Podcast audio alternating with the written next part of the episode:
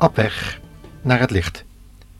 Een radioprogramma van de Stichting Adulam over verslaafden en de hulp aan drugsverslaafden.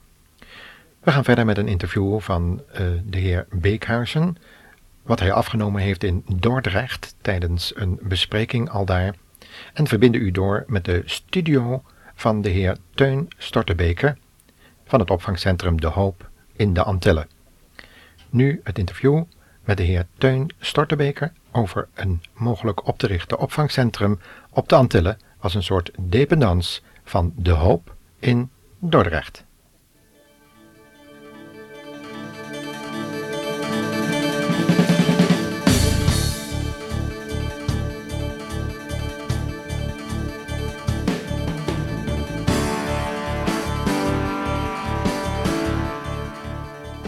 Verslaving. Een afschuwelijke plaag van de moderne samenleving. Vele duizenden levens zijn erdoor verwoest. Maar de situatie hoeft niet hopeloos te zijn. Er zijn mensen die ontsnappen aan de ellende van de verslaving. Maar daarvoor was wel een persoonlijke keuze nodig. Ik ben een van die ex-verslaafden. En in dit klankbeeld hoort je er nog een paar. Mensen met een verleden. Maar vooral mensen met een toekomst.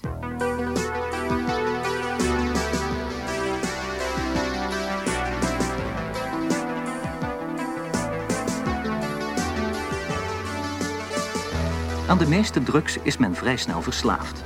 Veel sneller dan aan bijvoorbeeld alcohol. Het verwoestende werk van harddrugs op lichaam en geest is veel eerder zichtbaar dan dat van andere stemming veranderende middelen. De drugsverslaafde leidt een eenzaam, uitzichtloos en ongezond leven. Zijn verslaving wordt door de samenleving niet geaccepteerd. Een belangrijke oorzaak daarvan is dat de drugsgebruiker door de hoge kosten van zijn verslaving op crimineel terrein terechtkomt. Een doorsnee gebruiker heeft al gauw een halve gram heroïne per dag nodig. 1 gram kost minimaal enkele honderden guldens. Omdat minimumloon en uitkering te laag zijn om dagelijks zoveel geld uit te geven, nemen verslaafden veelal toevlucht tot prostitutie, diefstal en oplichting. Opnieuw een keuze. Zowel jongens als meisjes, die soms niet ouder zijn dan 12 jaar, begeven zich in de straatprostitutie om hun verslaving te financieren. Het criminele karakter van de drugszien wekt agressie op bij de bevolking, omdat men overlast ondervindt. Het verschil met andere verslavingen, zoals roken en drinken, is dat die de verslaafde meestal niet afhankelijk maakt van inkomsten uit de criminaliteit. Drugsgebruikers zijn afkomstig uit vrijwel alle milieus. In het begin van de 70er jaren vielen de eerste slachtoffers door overdoses. In 1984 telde Nederland al zo'n 40.000 zware drugsverslaafden. Jarenlang werd de ene na de andere oplossing voor het probleem aangedragen. Maar intussen werd het probleem steeds groter. Er wordt zelfs gedacht aan gratis verstrekken van heroïne om de overlast voor de samenleving te beteugelen.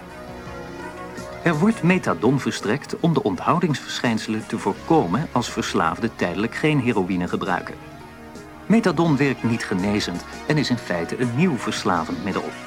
In de drugsscene wordt dit medicijn dan ook levendig misbruikt voor de handel.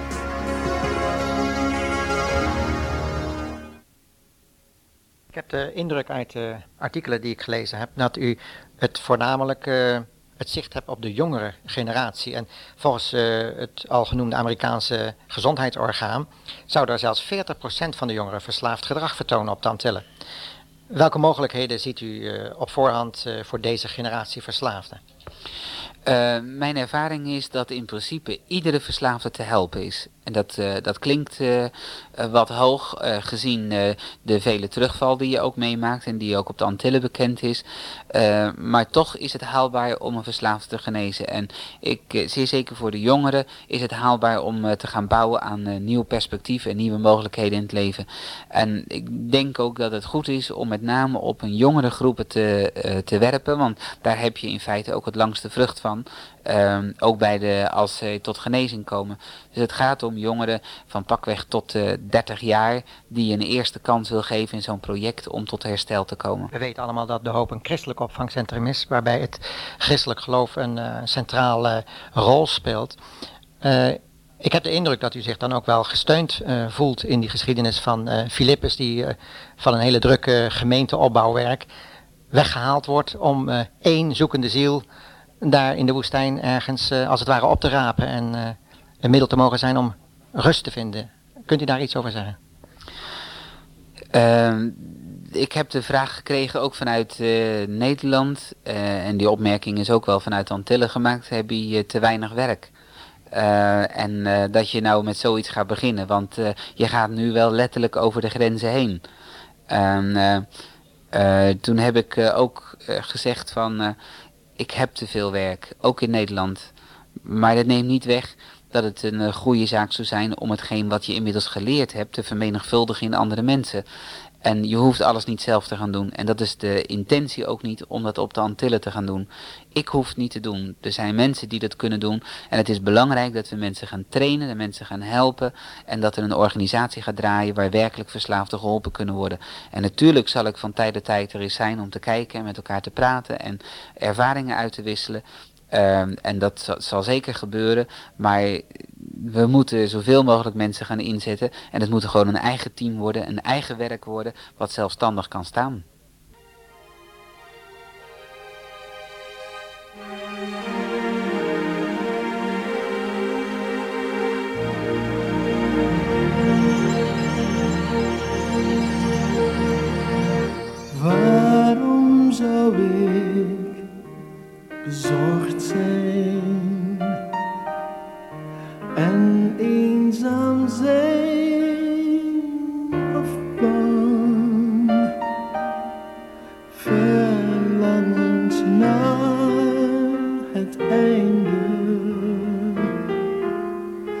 Mijn hele leven lang.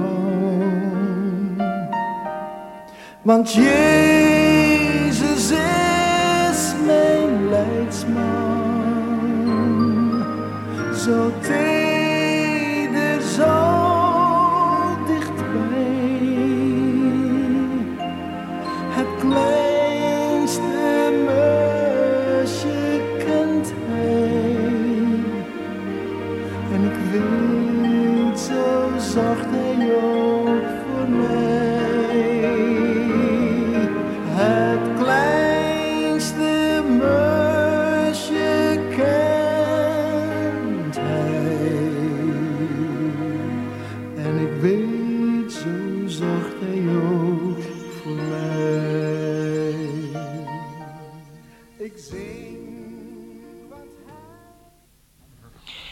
denk dat eh, juist ook eh, in dat verband het, eh, het begrip werkverschaffing ook wel een grote rol zal gaan spelen. Want ik dacht dat een van de grote problemen van de drugsverslaving het gebrek aan werk is.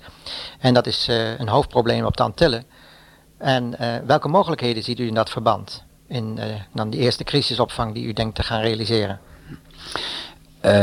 Ik denk dat het belangrijk is dat, dat de mensen na een ontwenning en dat men eh, wat gestabiliseerd is in denken en voelen, dat er zo vlug mogelijk een eh leerwerksituatie gaat ontstaan, zodat ze bezig kunnen zijn met arbeidsvorming. En eh, er zijn eh, denk ik verschillende mogelijkheden op het eiland eh, om eh, daarmee aan de slag te gaan. Ehm, ook eh, zaken die op milieutechnisch terrein liggen. Eh, het is eh, ruimschoots bekend dat het eh, milieuprobleem met allerlei gevaarlijke of slecht verwerkbare stoffen is bekend. Er zijn ook dikke rapporten over geschreven op de Antillen. Nou, het zou bijvoorbeeld een heel goede zaak kunnen zijn dat juist daar nu ex-verslaafden is op ingezet zouden gaan worden in allerlei werkprojecten om op dat niveau ook binnen het milieu bezig te zijn.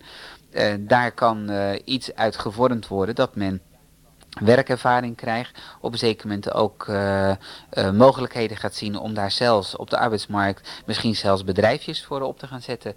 Eh, het is allemaal, zoals we dat dan wel eens zeggen, op lange termijn denken en gewoon alles maar eens op je laten inwerken. Maar ik denk dat we die koers op moeten gaan. En er zijn eh, diverse projecten op te zetten waar de mensen functioneel bezig kunnen zijn. Want dat is een van de dingen die ik altijd voor ogen heb, ook bij de begeleiding van verslaafden. Hetgeen wat je doet moet zin hebben.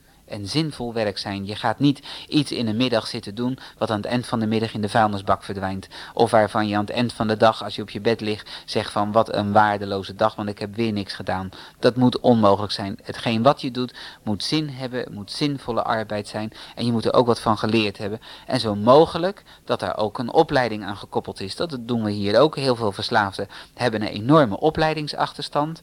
En dat komt vaak ook omdat ze op jonge leeftijd zijn gaan gebruiken. En toen de schoolopleiding niet meer hebben afgemaakt. Nou, dat betekent dat je daaraan tegemoet moet komen. Dus je moet niet alleen met werken bezig zijn. Zo mogelijk ook een stukje schoolopleiding nog geven. Uh, zodat als ze op een zeker moment uh, klaar zijn met hun behandeling, mogelijk werk vinden op de Antillen zelf.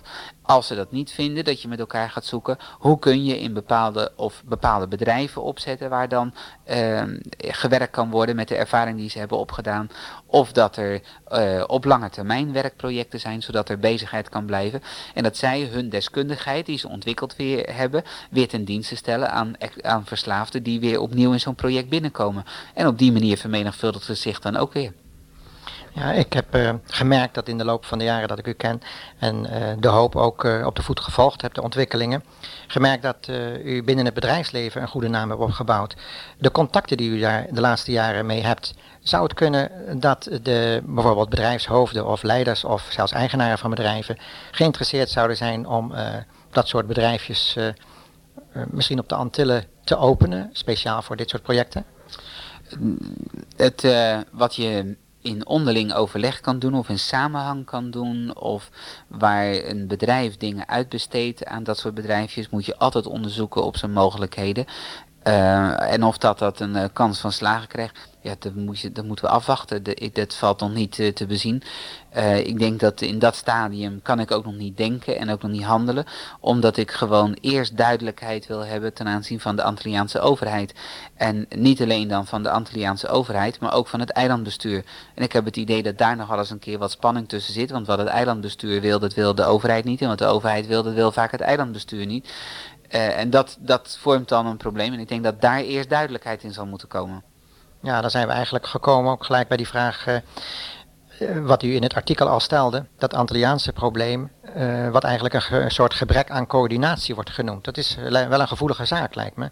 Hoe denkt u met dit probleem om te gaan bij dat op te starten project? Nou, daarvoor, ik heb bewust gesproken met vertegenwoordigers van het eilandbestuur van Curaçao, als ook met mevrouw Liberia Peters. En uh, we moeten kijken in hoeverre dat we daar op één lijn mee komen. Want uh, zo'n project, uh, als dat gaat draaien, dat heeft weinig zin om dat alleen puur voor Curaçao te doen. Uh, ik denk dat er op de Antillen moet er een werk komen waar verslaafden van de Antillen ook naartoe kunnen om geholpen te worden. Dat kan nooit zo zijn dat het uh, helemaal gebonden is aan, uh, aan één eiland. Ik denk dat je breder moet, moet denken.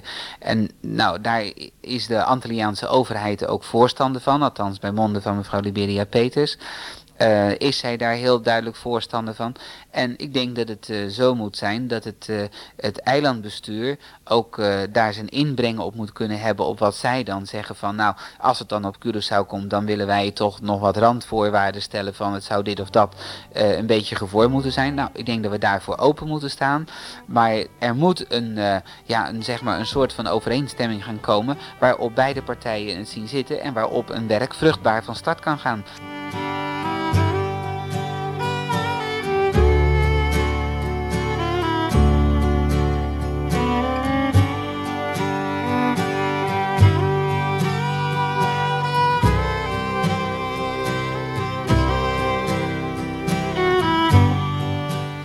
Ja, er zou nog een heleboel over te vertellen zijn.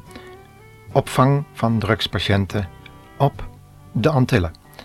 Maar in een aantal volgende uitzendingen willen we daar nog weer nader op ingaan in het gesprek met de heer Teun Stortebeker van de Hoop in Dordrecht. God zegene de luisteraar.